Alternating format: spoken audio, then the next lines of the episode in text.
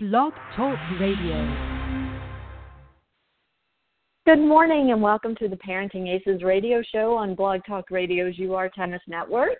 I'm your host, Lisa Stone, hoping you all had a wonderful long weekend in celebration of Labor Day. And maybe it included some tennis, maybe it included a break from tennis and some quality family time away from the courts, or maybe a combination of the two. But in any event, hope you enjoyed that little break from the norm. We, for those of you who don't follow Parenting Aces on social media, we got a new puppy over the weekend, so things have been a little hectic around the Stone house, trying to get used to our new family member and trying to get him used to us, but it's going pretty well. If you haven't seen pictures of Sully on our Facebook page or our Instagram, take a look. He's really cute. We rescued him from a puppy rescue organization that actually my daughter volunteers with. And they rescue newborn puppies and who have been either rejected by the mom or something's happened to the parents and they can't take care of the pups. And so this organization called Bosley's Place takes them in and cares for them and finds both foster homes and forever homes for these dogs. And so that's how we came to get Sully in our family, and he's a cutie pie, but I'm just warning you guys, it's like having a new baby in the house. I am extremely sleep deprived, and so if I sound incoherent at any point during today's broadcast, I'm just going to apologize right now and blame it on lack of sleep for lack of a better excuse. Anyway, so that out of the way, let me just introduce you to today's guest, Dr. Neeru Jayanthi.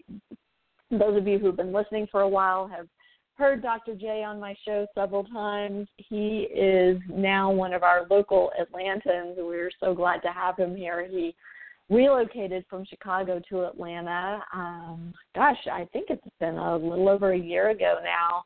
And he is a tennis medicine specialist working in conjunction with Emory and has been participating in incredible research projects and giving talks all over the place. He's a busy guy. In addition to being a very accomplished tennis player himself and getting himself entrenched in the league tennis world of Atlanta, which y'all have heard me talk about before. It's crazy, crazy busy here. So I'm going to go ahead and bring Dr. Jay on the line because I know he's got a lot of great info to share with us today. Neeru, thanks so much for being on the show again. Welcome back from Texas, and can't wait to hear what you've got to talk about. Sure. Actually, I got my introduction to league tennis here. We're actually really excited to make a shout-out to my USTA 5-0 team. We got to the city finals, and I got a rude awakening to how good league tennis is here by the time you get to that level, and we did not make it past the city finals. But and that's actually a good reason to come to Atlanta because the tennis is so good. No matter how well you think you're hitting, there's black at the end of it. So just lots of great players out here, and it's just it's amazing how many opportunities there are to play tennis, much less do all the other stuff that we're trying to do on it. So happy to be out here for that. And, I had mentioned to you before, I try to, if I'm giving a certain talk somewhere, wherever it is in the world, and sometimes even locally, I like to bring some of the information back to your show and your listeners. And some of the information, we try to always bring new information onto your show. And so most recently, Mark Kovacs held the World International Tennis Performance Association, ITPA, conference here in Atlanta area just last Well, now actually would be in July. Great, conference again, and, lots of variety of attendees and great speakers. And he asked me to give a talk on applying research to your tennis player. And, even in the medical world, when you say the word research, people start kind of yawning and go, oh, my gosh, what does that mean? And it makes me so tired and sleepy. I don't want to hear about research, but actually most of the stuff we're talking about is actually very practical and it's actually makes my day to be able to do tennis specific research. And I think that's a little bit of the direction I'd like to have some of our listeners here.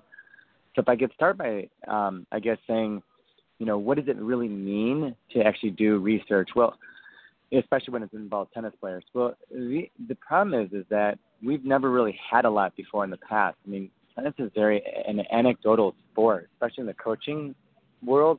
In other words, that means you would, you know, listen to whomever gives you advice based on their anecdotal experience. Say, well, like, you know, I taught a lot of players, and, you know, a certain number of them would actually go on and play in college, or I had this one pro, you know, and so on and so forth. And there's nothing wrong with that. And I think you have to have some experience, and that's what really that is, anecdotal experiences.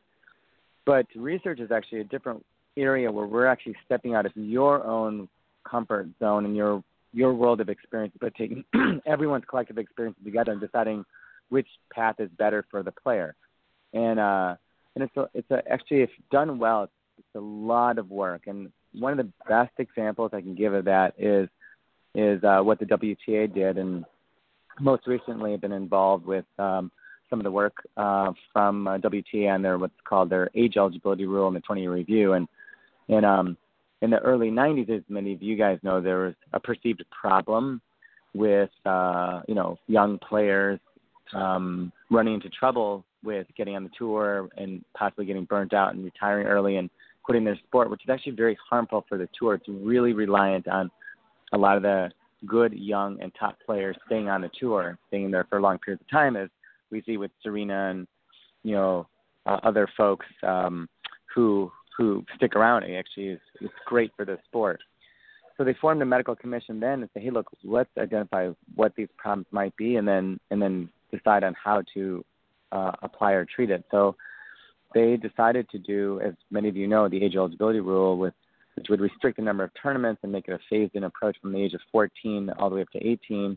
And they keep tweaking and modifying it, but in large part that's the age eligibility rule. It also includes about, now has grown to, I would say, about 20 player development programs that the players are required to complete, anything from how to handle finances to how to handle media to sports medicine, sports science, and just on and on down the road, what it really means to be a player at that level. Just of note, we don't have those types of things for junior players, which is something you and I had talked about a little bit, Lisa. And so they applied this intervention, and this took years to develop and really make it the right type of thing. They interviewed many hundreds of players and staff and player support teams, and they evaluated themselves at 10 years. And at the 10-year review, they saw their great successes, which is premature retirements, went down substantially from about 7% to only 1%, meaning that retiring before the age of 22, and they saw career longevity increase and overall happiness with the tour.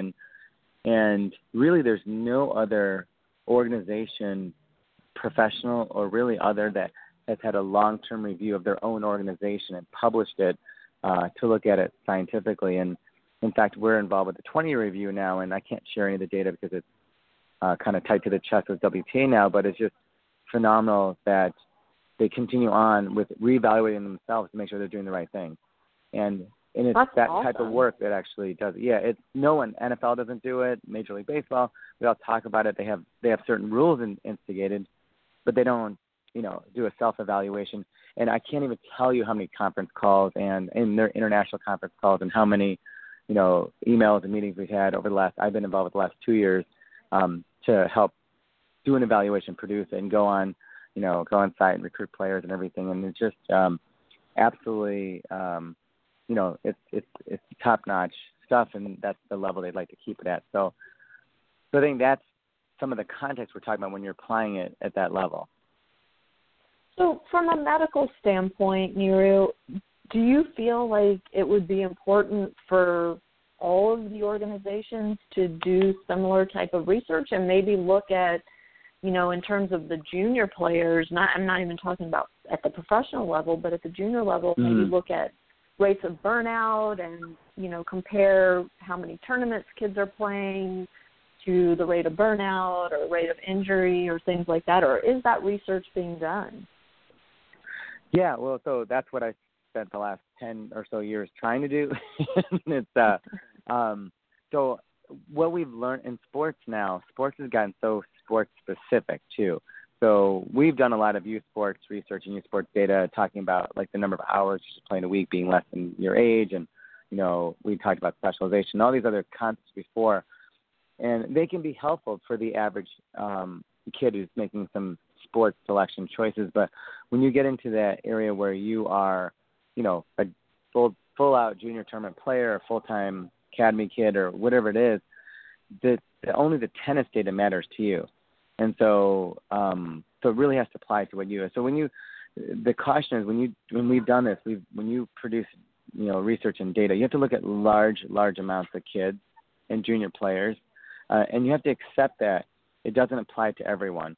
So, you know, I speak to coaches a lot, and we kind of go over some of these things, like how many tournaments should you play in a year, how many hours a week you should train. Well, that may actually go completely opposite to what you're doing at your own academy. But it doesn't mean that you're doing something wrong. You just have to recognize that maybe that's when the risk starts to increase. And maybe you have to do other interventions like screening or get them in early if they have some pain. So, for example, we know that if you do more than 16 hours a week, that you're much more likely to have injury. And that's all across the board, every sport, up to 9 times as likely, right? In fact, like a Spanish study showed that in their junior academies, they had about 50 cases of stress fractures in the back. And 100% of the cases they did at least 16 hours a week of training. And so we know that amount is a lot. It puts you at risk. But how much is necessary to be a top-level player? It may be that amount. So then you have to be, if you're going to have them in that environment, I think my feeling is that you have some sort of way to identify early so you just don't get a bad stress injury that keeps you out 3 to 5 months, which is a possibility at that level. So maybe you do injury prevention screening, or, you know, you teach everyone these are the high-risk areas, the low back, the inside of the elbow, the shoulder. And if you have symptoms, you need to get that evaluated sooner rather than later because you are at risk. And so you have to balance it with the reality of how training programs go. So we have a bunch of those. We publish, actually, I try to give it to every tennis parent and family when I see them in the office. But and I can certainly send it to you as well, too, junior prevention evidence-based guidelines. Now, the problem is that there's just not enough of it. Like, the real researchers would say, hey, look, there's just, just because I did like 4 or 5 of those studies in there, and there's others who've done it. Mark Kovacs has done a few, and, some would argue it's not enough to, to be convincing, but we have to have someone, you have to have some sort of speed limit, I say, and give some, some information. Otherwise, we're kind of, going without any direction. Like baseball has pitch counts, and that was published by ASMI, and they have youth baseball pitch recommendations, and so it gives people a guide. And we know that less than half people follow it, but at least people have a source and they can refer to it, and then it's endorsed by youth baseball. So I think we do need more of that, not just from injury risk, but from player development point of view. What does it take to be a good player, top level player? So let me ask you this then. So you're saying 16 hours a week of training is really the threshold under which you can likely continue to play injury-free, above which you're likely to develop some sort of debilitating injury. Am I saying that right? Well, no, yeah, that's a part of being scientific. So yeah, and with all due respect, sorry, Lisa. No, it's fine, and I'm not. That's why I'm asking for clarification because I want to make sure I'm understanding. Exactly, and that's actually how it's very easily interpreted. And then sometimes you end up being the doctor's like, no, you're playing too much. So what it means is that, for example, if you are, if you took a group of kids and you train them at more than 16 hours a week versus a group of kids at less than 16 hours a week, the group of kids who are at more than 16 hours a week are more likely to develop an injury than those that are less than 16 hours a week in tennis. And actually, even say more hours per week than their age. But it doesn't mean that they will, right? So let's say, maybe they're twice as, or maybe actually the odds probably 4 or 5 more likely, to be honest, in tennis kids. But so let's say 20% of the kids are getting hurt at more than 16 hours a week. Well, then maybe only 5% get it less than 5, And I actually think those numbers are being pretty gracious, but it's just you're more likely. And so in certain areas it's more concerning. Right. So I, my reason for trying to understand this is so we understand that most high-level, high-performance tennis players, juniors, are training at least 16 hours a week and likely significantly more than that. And whether that's because a coach has said that's what you need to do to reach the highest levels, or it is in reality what they need to do to reach the highest levels. So if let's assume that the majority of them are training higher than that, you know, more than 16 hours a week, what are some things that they need to be doing to offset the negative impact of that overtraining? And I'm using air quotes that you can't see. Yeah, question. And number one, we'll say for runners, for example, that number is 40 miles per week, okay, of running. Like if you run, you know, more than 40 miles a week, we know that your injury risk increases significantly. But most top programs run at 60 miles a week. So they know that there's some attrition that goes on. You know, all the coaches, this is not a, you know, this is a relatively universal thing. Most college programs, the top high school programs, and some will even go higher than that, right, 60 to 80 miles a week. And so one is, and this sounds terrible, but like we'll use running as an example. There's just an attrition where they know that, hey, 10 or 20% of the kids aren't going to be able to make it that level, and they're just not going to be elite runners. So there's a Darwinism, survival, the fittest concept. And I'm actually okay with that concept. Like, you know, as being a college team doctor for many years at Division I level, like not everyone can play college sports. And so you have to get the people who can tolerate it and can make it all the way through. But the question is, and I always ask the coaches, how much are you willing to give up? So let's say, you know, 10% of your kids are hurt. You have your college basketball coach, and I would ask them, I say, hey, 10% of your kids are hurt. Is that acceptable? Well, with 15 kids, you have one or two kids are, that's pretty much expected, right? If 20% are hurt, when does it start impacting you and your program and, you know, and the kid themselves? So that's kind of a big picture for the coach. Now, if it's your kid, it's not that good. If you're the kid who's not making it through, and some kids have to train, they have to train in a lower volume.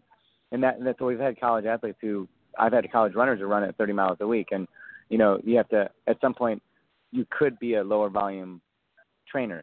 I mean, where you're not, you just can't tolerate 16, 20 hours a week, and, you know, you have to train. The other thing is, now it's sort of like gymnastics where they're in the gym 20 to 25 to 30 hours a week.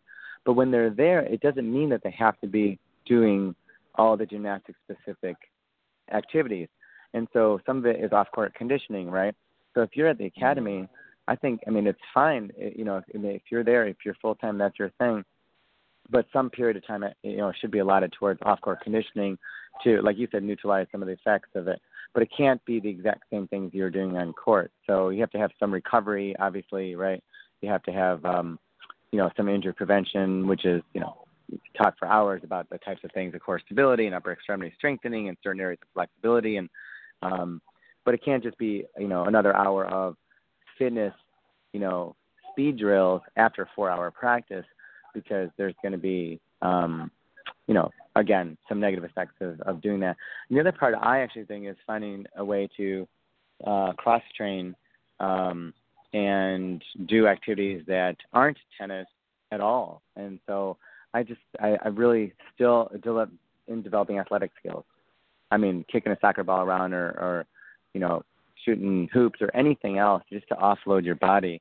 And and I think the high-risk kids, this is, of course, my personal opinion, I've said it before, would benefit from some sort of screen, some sort of evaluation where they have an access to being seen or being evaluated immediately for anything that could be of concern before it gets to be a later stage stress factor that keeps you out for 3 to 5 months. And we see too much of that where it's like, well, it's sore, but I gotta get through this tournament. And you're like, well, it's kind of getting sore. And then all of a sudden it's like, oh my God, I can't even lean back like 5 degrees. That it hurts so much. And then it's already too late. And so we want to try to avert those things when we can. I had Jeff Rothschild on the show a few months ago, and one of the things that he talks a lot about is the impact that sleep has on performance. And I'm wondering if y'all are looking at that, you know, in your studies too, because especially with the teenagers, you know, the kids that are going through puberty and are, they've got the hormone surges and all the other things and the stresses of high school and that stuff.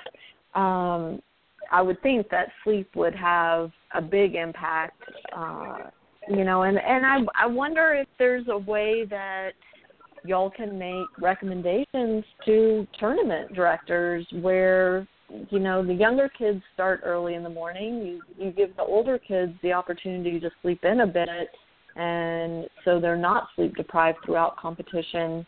Is that something y'all are looking at? Well, I'll address the first part, is that we actually do really believe in the sleep issue and sports performance and injury risk.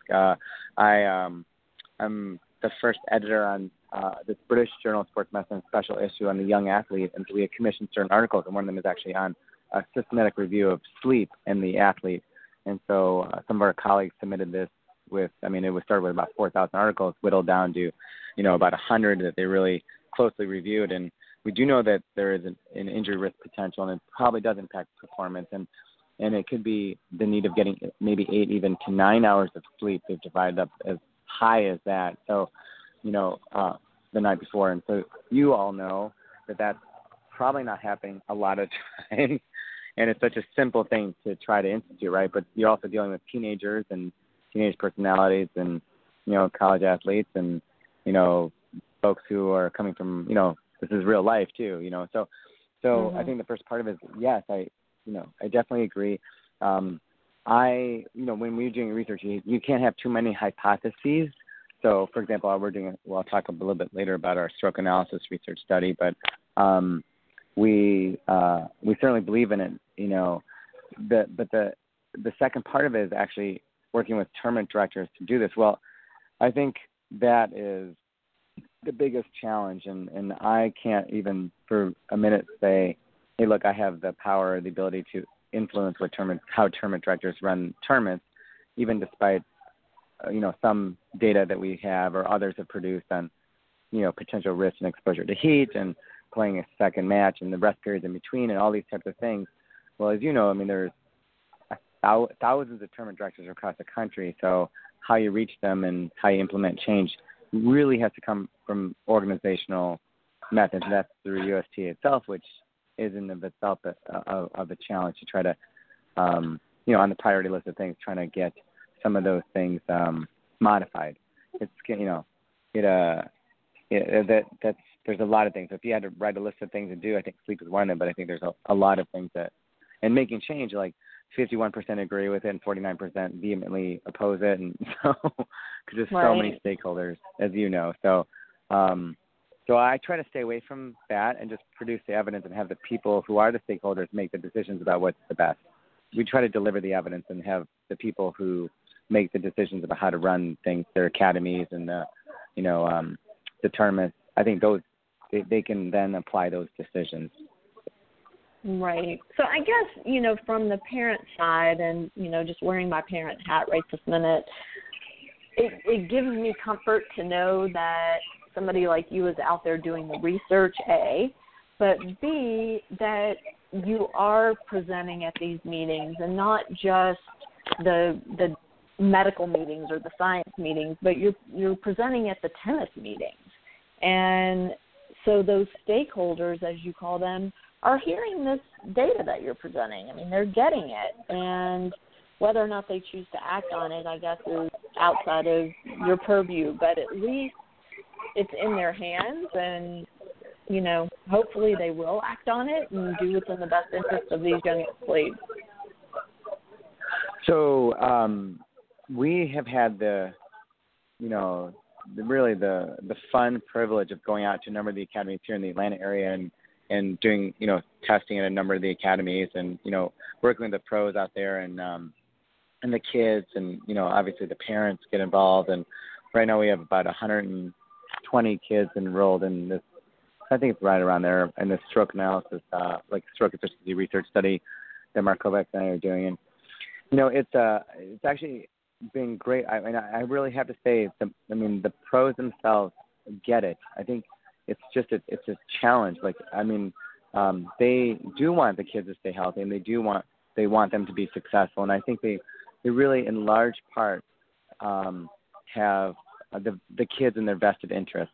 And I think it's sort of like anything in life. Like when it's a small group of people in any system, you know, like there's a small group of people who are bad doctors that can make doctors look bad. There's a small group of bad policemen maybe that make the whole police force could be perceived as being bad when it's not, you know, and all these types of things. I think, you know, same thing with coaching. I think in large part, you know, like I said, I spoke at the ITA college coaches thing. I think the coaches were phenomenal. They all had the vested interest of their players. And I think I feel that same way about the, you know, junior coaches and the academy coaches. They really do have the best interest in the players.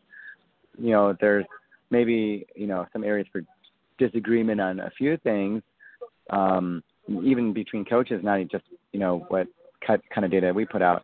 So it is there. Just a question of, you know, again, what does it take to develop the best player? And sometimes there's a learning process involved for all of us. So you do one process, you find out, oh, that kid got hurt, because everyone responds differently to it. I have kids who are doing 6 hours a week who've had some serious overuse medical issues, and I kind of scratch my head saying, how did you end up doing this? This is nobody's fault. You know, you end up there, and you know, you have some kids who, you know, who train, you know, exceedingly high and really haven't run into a problem. But so when we give recommendations, what we try to do is give recommendations that apply to the majority of people. And so it doesn't apply to 100%, but the majority of people. You have, and to just be, to have some overall responsibility.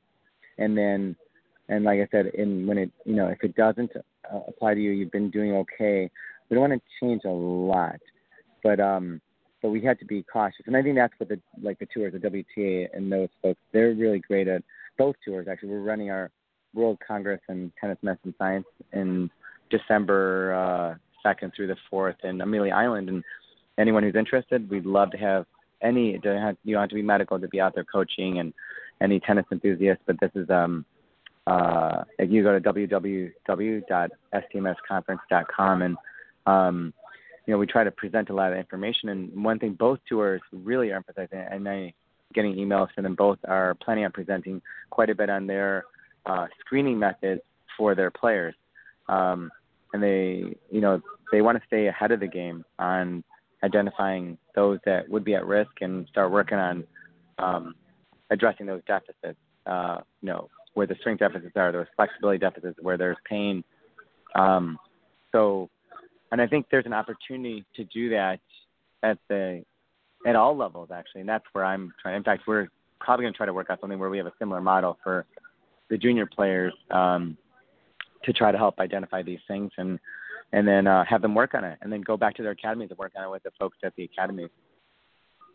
That sounds fantastic. I mean, you know, let's face it, the majority of junior players are not going to the pro tour.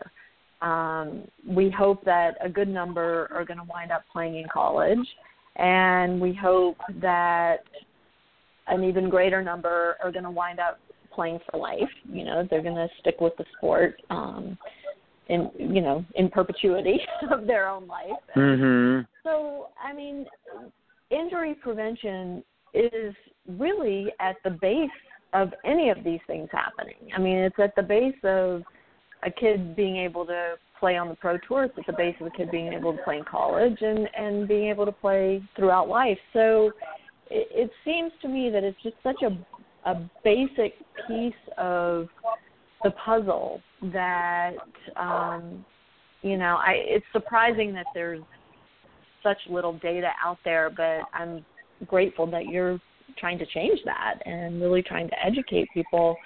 So, you know, why don't you share with us some specifics? I know you said you wanted to talk about how to translate some of this stuff to stroke production and, you know, how that impacts coaching and all of that. So, you know. Sure. Well, I'll tell you simply why there's so little data on it. I'm going to take you through what's involved, and we're doing a stroke analysis research study, and I'll tell you what was involved from the beginning of it to where we are now, and then where this would go to at the end of it, okay? And you'll understand pretty quickly why there's not enough research in this area, okay? Yeah. So number one, I'll start with, it's funded in large part. In other words, I don't get paid for doing this, and you know, the folks that I work on, we got a small grant from the foundation that goes to like administrative costs to like run the website a little bit, that does the, you know, surveys and so on and so forth. So essentially, it's all volunteer time, right? So this project that we're currently doing now, I would say about 2 years ago when I actually started it, and actually many years ago, but I had been going on court with injured kids when they were struggling with either recurrent or serious overuse injuries. And then instead of just treating the medical side, I would actually take them on court. I taught for many years and look at the things where I felt like I give feedback to the pro that they work with, just either once or twice. And we published this on-court stroke modification. We felt like most kids were able to return successfully, like about 90, 95%. And some of them were very challenging, as they were flying in and coming, you know, from all over just because nobody else was doing this. But to be scientific, I thought, well, why do I have to wait till they get hurt? I wish I could objectively assess them better. So what we did was create what's called a stroke efficiency rating. And this is taking all the evidence that was out there about what certain parts of the stroke would put you at increased risk for injury and which ones would actually improve your efficiency, and taking all the existing data with a little bit of what we call clinical expertise built into that. In other words, you know, just my experiences there, Mark Kovacs, saying, hey, look, you know, you have to have, there isn't data for everything, so you have to fill in the gaps, right? And so we wanted to create a 99-point, like a scoring system, so you could basically say, okay, this kid had, you know, a 77 out of 99 on foreign backhand serve, and, you know, based on basically about 15 areas of the serve and, you know, 10 areas of the forehand and 8 areas of the backhand and so on and so forth, rated between 0 and 3. And to create that, I had actually a tennis medicine internship staff, like from last 2 summers ago, took about, I would say about 9 months just to create, because we know that there are very knowledgeable coaches out there. And if we don't have what we would consider the most evidence-based, the best potential scale that we could have, no one's going to use it, because we're not doing this. Like, both Mark and I do not have the time to go out and actually teach and, you know, and implement this. This is really to produce something for coaches. So then we figured if you get this scale, a third of them are we know are tied into injury risk, and about 2/3 are for efficiency, but there's a lot of overlap. So, you know, something for injury prevention is actually good to improve your stroke. And so they're not like completely two separate things. So once we create this table, that's all great. That's just the beginning of it. That took 9 months to get to that point. That's just the beginning. Wow. So then now what we need to do is get Emory University to approve such an innovative study that they don't do anything on tennis courts, and we're doing minors. We're doing, people under 18. So you have to get approval from the Emory Institutional Review Board, including getting informed consent and approvals for the consent, the study protocol, and that whole package, right? And so that takes quite a long time, you know, several months to just, and we're lucky. I've written a lot of these, so we're lucky we got it in on the first try. Otherwise, it could take 6 months to get approval, right? So then now we're approved to do this study, but then now we've academies to come out to their academies and do research on their players and their parents. And so through, you know, growing connections and, you know, I think a few people through just doing your show and, you know, Mark Kovacs has connections, and we have one of our physical therapists from, Children's Healthcare of Atlanta, who's very interested in tennis, Eileen. She would, you know, reach out to folks, and through all this, we were able to get to 10 or 12 or whatever academies. And then in doing that, just getting to the academy, you have to arrange it, get online consent from not only the kid, the parents, and then find a time on their court during their practice. There's a logistic aspect to it, right? So you have to do all this. And then I have a busy clinical practice. I can only go out on Thursday afternoons, for example. And you get out there, you arrange the date, and then some of the kids have their consent sent, some of them don't, some of them aren't interested in it, some of them are. And then you do all that, and then it rains. Yeah. And then Thursday afternoon rains, like it actually happened about a half a dozen times. And so a few of them had indoor backups and other things like that. But, you know, so you have to do that. So now in recruiting, we've been recruiting for about 4 to 5 months or so solid. And we've accrued about, 125 people, but we still have, they have to complete their consent. They have to complete their player development surveys. And then we do a follow-up at 6 months and a year. And then all of this actually, again, remember, you're doing this in addition to your regular life. we find it to be very important. Okay, and there's no salary at the end of it. There's not like a downstream this is gonna grow a huge portion of my business or something like that, because you're doing this to prevent problems, right? So that's actually bad for my business, right? Because then if people don't get hurt, then they don't have anyone to see, right? But don't worry that people will still be getting hurt, unfortunately, through this process. But so then at the end of it, when you collect the data, now we'll have probably our goal is to get about 200 videos, which is forehand, backhand, serve. So that's 600 videos. Now we have to go analyze them. Again, find a way on your own time and so on and so forth. So then, and then you produce, basically 9 9-point scales on 600 on 200 kids, so a total of 600 videos. You have to analyze it with statistics, which takes quite a long time to do it properly. Then we present it nationally, and then we try to publish it, which takes probably another year or so to publish it. And then after doing all of that, you might have a coach up there and say, "Well, that doesn't happen with my kids." So you have to get buy-in, right? You have to we're not trying to do anything that's in any way threatening. We're not trying to change. We actually said we're not trying to change the style of how people teach or anything like that. What we're trying to do is develop something objective so you can compare and actually encourage people to work with their pro. If you're a 12-year-old kid and you have a score of 31, well, you have a goal then. Maybe when you're 13, you'll have a 40 or something like that, and you'll watch yourself develop and grow, and then you have a more objective measure as you go on. And then hopefully in doing that, you also reduce your injury risk, and I think that, and that's the process. The thing I find exciting is that it may help some, but not all, but some coaches change or the way they approach giving feedback to their kids. There will be many coaches who won't use it, don't believe it, and that's fine, because some people have been very, very successful without any of this. But we feel like this can be helpful for some folks who are interested in being, I guess, a little more objective or scientific in their evaluations. It's so interesting to hear you talk about the process of getting these studies underway and collecting the data. I mean, holy cow. Thank you. Let me just say that. Thank you for doing it, because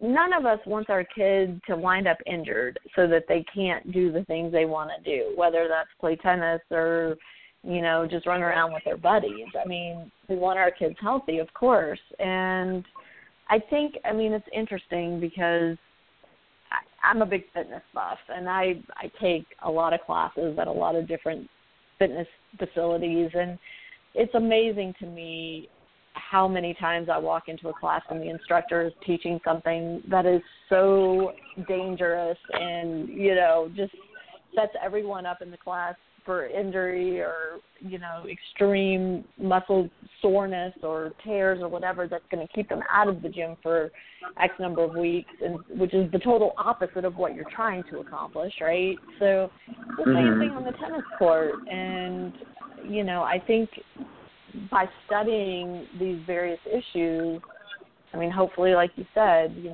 going to have an impact and keep more kids playing and more kids active. Right. And I don't think there's any coaches who are intentionally trying to figure out a way to get their kids hurt or impact their performance negatively. There isn't anyone who's trying to do that. I think everyone's trying to develop their players and get them to be injury free. That's nothing novel. I think everyone's trying to do that.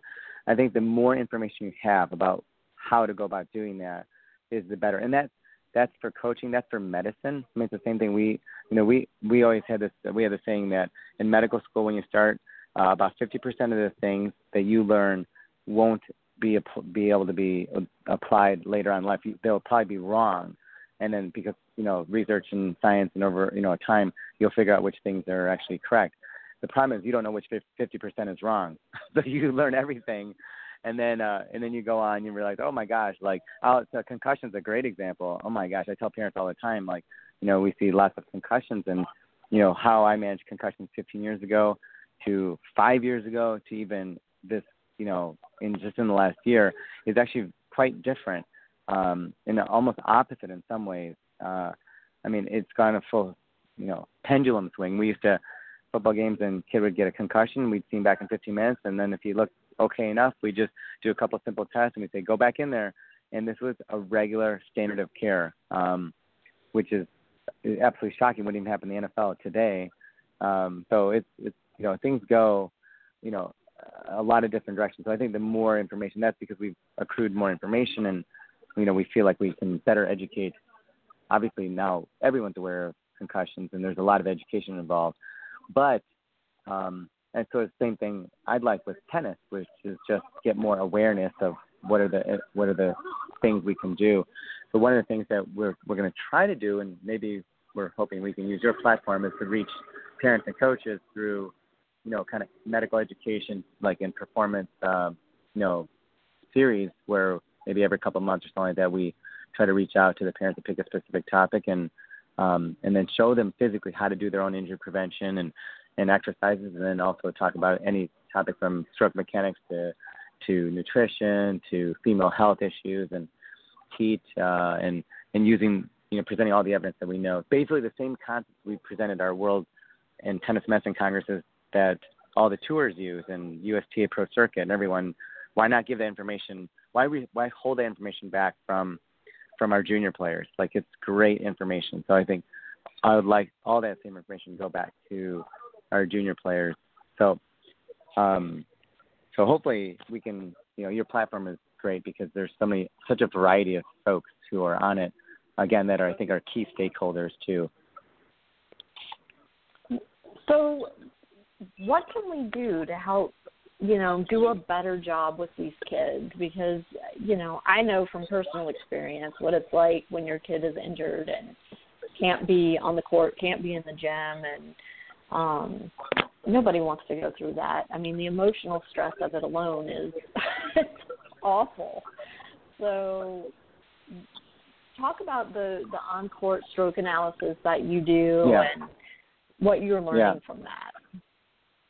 So basically, I'll go into a few specifics because I think we have a lot of tennis people and coaches and people who understand the game, so they'll understand some of these specifics. But basically, I'll start with one of them, which is the low back, which I always talk about. You know, it was probably the most common reason for me to, at least when, you know, in our publication, the most common reason for me to go on court with a junior tennis player is because of a recurrent low back stress injury, which we can say that probably up to 40 to 50% of young athletes who have low back pain that lasts for at least a couple weeks or more have a chance of a stress fracture in the low back or a stress injury somewhere along that spectrum, which is an incredibly high number. So again, the early recognition, as soon as you have that, you know, that soreness in a high level player, we'd love to take a look at those quickly rather than a late stage lesion. And then when we're done treating, or if we recognize it early, we're able to return them to court earlier. The difference is you get them early, it might take 2 weeks of treatment to get them off, reduce any, you know, injury risk, and then make a stroke modification and send them back versus 3 to 5 months if you get it late. So there's, just to give you an example, the difference of early versus late recognition. And so I had for years, knowing some of the data out there, suggested that, you know, you should not get lumbar extension or low back when you lean back on your serve more than 20 degrees because we know that in biomechanical studies, that's where it increases your risk of what's called the pars interarticularis, but the back half of the spine gets the most stress, 20 degrees. And so as you know, many players of all levels do kind of arch their back, particularly on the kick serve. And so the question is, you know, is that really a potential risk or not? So with the kids who have had an injury and had a low back stress injury, it's pretty clear that since the risk of re-injuring the low back is like 5 or 6 times as high, that we have to make that correction. Like if you already had the problem and if you have a stress fracture, you have to make the correction because it's usually not going to work, especially as an adolescent. So we made those corrections. But the question now is moving forward is when we evaluate these videos is if we see the kids, if you're 12, 13, 14 years old, and you have quite a bit of extension on your serve, through either preparation when you're loading or your acceleration phases of your serve, should you make that change before that happens? Because especially if you're doing, like think of it, you're doing 16 or more hours per week, you're a young growing boy or girl, and you have a lot of low back extension on the serve with high tournament volume. I think if you put it all together, your risk is actually a lot higher. So one of those things has to change. You can reduce your volume, you can reduce your tournaments, You can modify your stroke. And so hopefully, so you have to look at the whole big picture and say, okay, who's at risk? And that's actually the concept, for example, in the low back. And you ask, like, how can you prevent these things? I think you have to look at all that's in front of you and say, we have something on our website. If you go to like Emory Tennis Medicine, just like kind of go down a list of things and say, hey, look, which of these things does your son or daughter have? Like how, their tournament volume, their training volume, and all that thing. And then if they have low back symptoms and they're high risk, they need to be checked out right away. If they're not having pain, but you see this on their strokes, I believe, and we probably will believe if our evidence shows us, that those are the kids who have the future risk of having that problem. So I don't think only a few happen by accident. I think most of them are predictable. And since we get more information, they're more predictable. Let's try to get it one step ahead. You won't get all of them, but if you can save a few, right. Then I think, we can, be in better shape. Mark Kovacs does say that, about when should you start to kick serve. And, he published this in our Tennis Medicine Journal, but he had about 100 high-level coaches and 100 high-level players. And, around the age of just under 13 years old is when they were starting to kick serve, which is probably a little bit later than most people would think. And I think he was looking at shoulder and other areas, but I actually am more concerned about the low back. And are you saying that just before the 13th birthday, is okay or not okay? Well, so the thing is, everyone's individual, right? You could have a 13-year-old who's very mature. 13-year-old girl is very mature and skeletally mature and done growing and having, secondary sex characteristics and certainly ready to move on and hit 13-year-old. Hit kick serves, right? You could have a 13-year-old boy who hasn't even hit his pubertal growth phase yet and cannot tolerate that volume at all. And so it is very individual. And that's the problem with trying to make too many blanket recommendations. We have to give a general recommendation, say, look, maybe delay kick serves until at least 13. But I think doing the stroke evaluation makes it individual a little bit more. So what we're going to do is actually try to collect data on a breadth of ages, and we're using their height and weight and getting the spectrum of it, and then try to normalize it for it. So say, look, if you're doing this, how do you compare to other 12 or 13-year-olds that are boys or girls, and really try to put in the context of, a little bit more individual recommendations, because, that would be an easy counter-argument as well. I have a 13-year-old girl who's very mature, and she's ready for it, and I would agree. So, so overall, we might say 13 is the number, or we might say, can you hit? It doesn't have to be the biggest kick serve in the world, and I would argue that you can actually get a reasonable kick serve or a topspin second serve in 20 degrees of lumbar extension. And I think you can, and we've seen a good amount. And then you add trunk rotation, and you add what we call sagittal plane motion, and then coronal plane motion, and you can actually make those changes. And I've done that on court a number of times for those kids who've already had the problem. And so, and lower body force generation. So there's a lot of, and shoulder tilt, and there's really a lot of other ways to accommodate your serve. One of the takeaway messages I'm thinking about as I'm listening to you talk is the importance of planning in all of this. That you really have got to have a developmental plan for each kid based on their individual weight, height, development, as human development, where they are in the growth process, and when you wing it is when most of the time you're going to wind up getting into trouble, because all of a sudden you find that your child's overtraining or overplaying in terms of tournaments, and that's when the injuries come. So this has been one of those issues that I've talked about a lot over the last few years, is having the parents sit down with the coach and devise a plan. It doesn't have to be a 12-month plan, but it certainly should be at minimum a 3-month plan, preferably a 6-month plan. And, of course, you can reevaluate if things aren't going as you expect. But, if you're just going out there and kind of flailing in the dark, you're really putting everybody at risk for disappointment and injury. Yeah, and, you know, I'm actually trying to stay away from just only talking about the injury side because, you know, if you don't get injured, then there's no point in talking about injury. And most kids, you know, aren't thinking about injuries. Most of the thing about performance. So what we call this is, for example, we call this a stroke efficiency rating. What we're trying to do is actually make your stroke as efficient as possible and try to, you know, over many years, you know, there's breakdown and, you know, something happening is, I don't want to say is inevitable, but if you have inefficient mechanics and high volume at some point, you know, the likelihood of breakdown is going to happen, right? And so the more ways we can figure that out. So like for shoulder, for example, we have about 5 solid ways that we avoid hyperangulation where your shoulder, elbow, and, you know, your tossed arm is lined up, a shoulder lag where your arm doesn't get up to 90 degrees of abduction quickly enough. And we call it short arm axis where when you're making contact with the ball on your serve that your elbow is straight rather than having even a little bit of bent, portion to it to reduce the elbow risk. And, you know, we know knee flexion of your rear knee should be more than your front knee.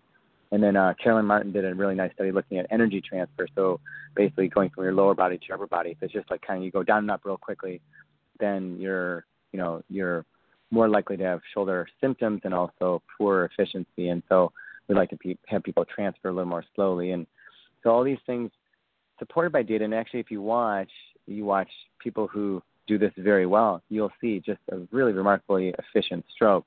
And in doing all of that, we believe that you reduce your injury risk because a third of them are related to injury risk, right? So, I told Mark this. I've done a lot of different research, and I've been really fascinated by this particular study just because it, you know, I'm learning so much. It's watching so many different types of strokes and you really critically evaluate so many different parts to a stroke. And I say it's not, you don't want to just look at the kids that you only work with, but just that, like, you take 10 different academies and you get, 12 or 15 kids from each academy and you kind of pool them all together and you get some data. I think it's really intriguing to see what comes out. And, you know, for my role at the end, like, I still go on court when kids get hurt, but now I'm hoping to go on court before they get hurt. I'm hoping actually to make this a thing where we actually, like you said, like parents can meet and I can help work with them potentially. And then, we do an injury prevention screen. We do a stroke evaluation, then we give them feedback and we communicate with their pro. We're not in any shape, form, or anything like that to run some academy. We want to just give feedback and then have the pro feel confident that, look, hey, here's some stuff that people are trying to do to just help augment what you're doing. And that's really nothing more than that. And I can't stress that enough because I'm kind of new to the area. When I was in Chicago, I think many of the pros knew me for so long. I taught in the area and they knew what I was trying to do. And so I hope and I feel like, you know, we're getting the same type of positive feedback here where, you know, people know that I'm here just me and the folks that I'm working with on this is, you know, we're just trying to get as much information back to the training academies. Nothing makes me happier than watching a kid that I, you know, got to see and then just go see them at a tournament and have a smile on their face and playing lots of matches and feeling great. So that's really the payment out of it. People, I don't even accept any money for this, which is even the crazier part, right? Parents go, how do you pay you? And I go, I don't know. I go, just send me a picture of your kid at a tournament. That's usually what I say. That I know they're doing well. Then, it's so, and it's good. And it's actually, and I tell my, so it's not a one-time thing. It's actually, you develop this relationships over years. I have kids who are still coming back, who I work with in Chicago. They come back to Atlanta to come, you know, see me and work with me and stuff. And then that's the payment, is that they trust and respect you, that you're going to try to, try to give them the best information you can, keep working. It takes a lot of additional communication with the pros and everyone. So that you're not bombarded with phone calls and emails after this show.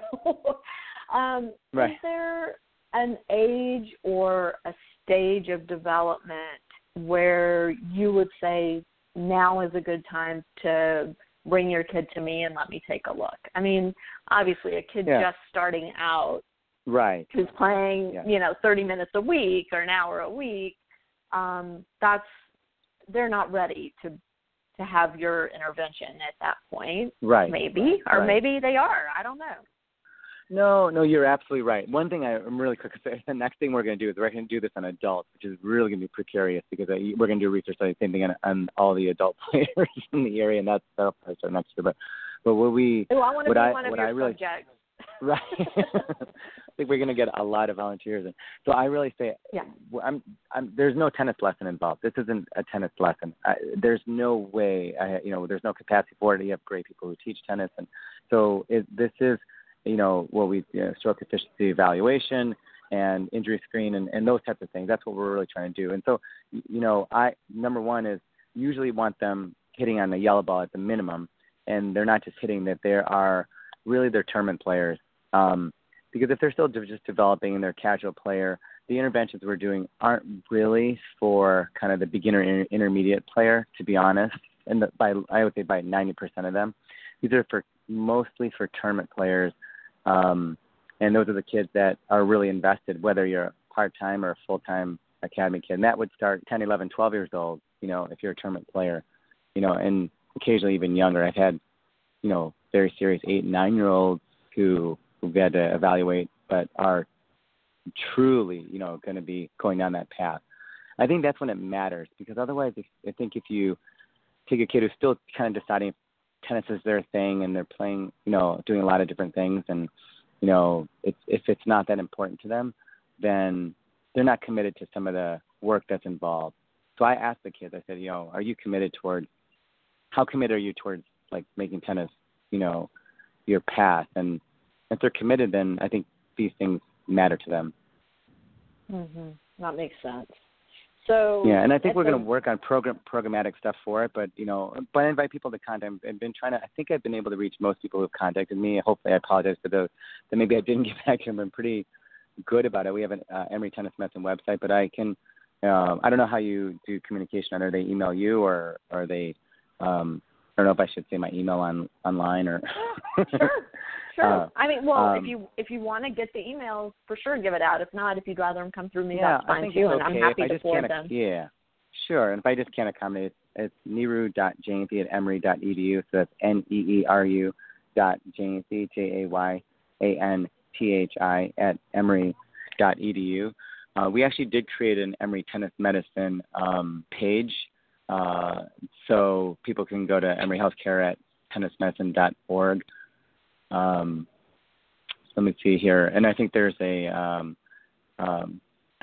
tennis medicine email on there as well too. So that will essentially come to me because I check that as well too. But again, just, trying to reach the folks that need the help or want the help is probably the best way to, do these things. Or you just call my assistant. Yeah. Perfect. Well, Neeru, thank you so much for coming back on the show and sharing your latest with us. And, we're always here for you when you have something to share. We want to hear about it. So I'm so grateful that you feel comfortable reaching out and saying, hey, I need to come back on. I've got some more stuff to talk about. So that's great. And to my listeners, guys, take advantage. I mean, honestly, he is an incredible guy to work with. Neeru's passion for the game is unmatchable, and it just oozes out of every pore. So I think your kids will enjoy it. He's a fun guy to be around. I think the kids would have a fun time working with him. So, I just want to say thank you again. Really love having you on the show. Great. And right. We'll have our World Congress in December. Thank you so much. And we'll come back after that. Okay. Perfect. All right. Take care. All right. Have a good day. Thanks. Bye. You sure, too. Bye. Thanks. To my listeners, hope you all enjoyed today's show, and the podcast will be up in a little bit if you'd like to share it with your friends. Hope you all have a great week, and we'll see you next week on Parenting Aces. Spring, it's finally here. Time to clean things up and get back on target. Cabela's Spring Great Outdoor Days. Family events, amazing deals. Your one stop before the range. Save over 20% on PMC 223 rifle ammo. Get $40 off Federal 5.56 bulk ammo and $75 off Smith & Wesson M&P Shield pistols. Plus, find more great deals on over 20,000 items throughout the store. Don't miss out. Shop in-store or online at cabelas.com.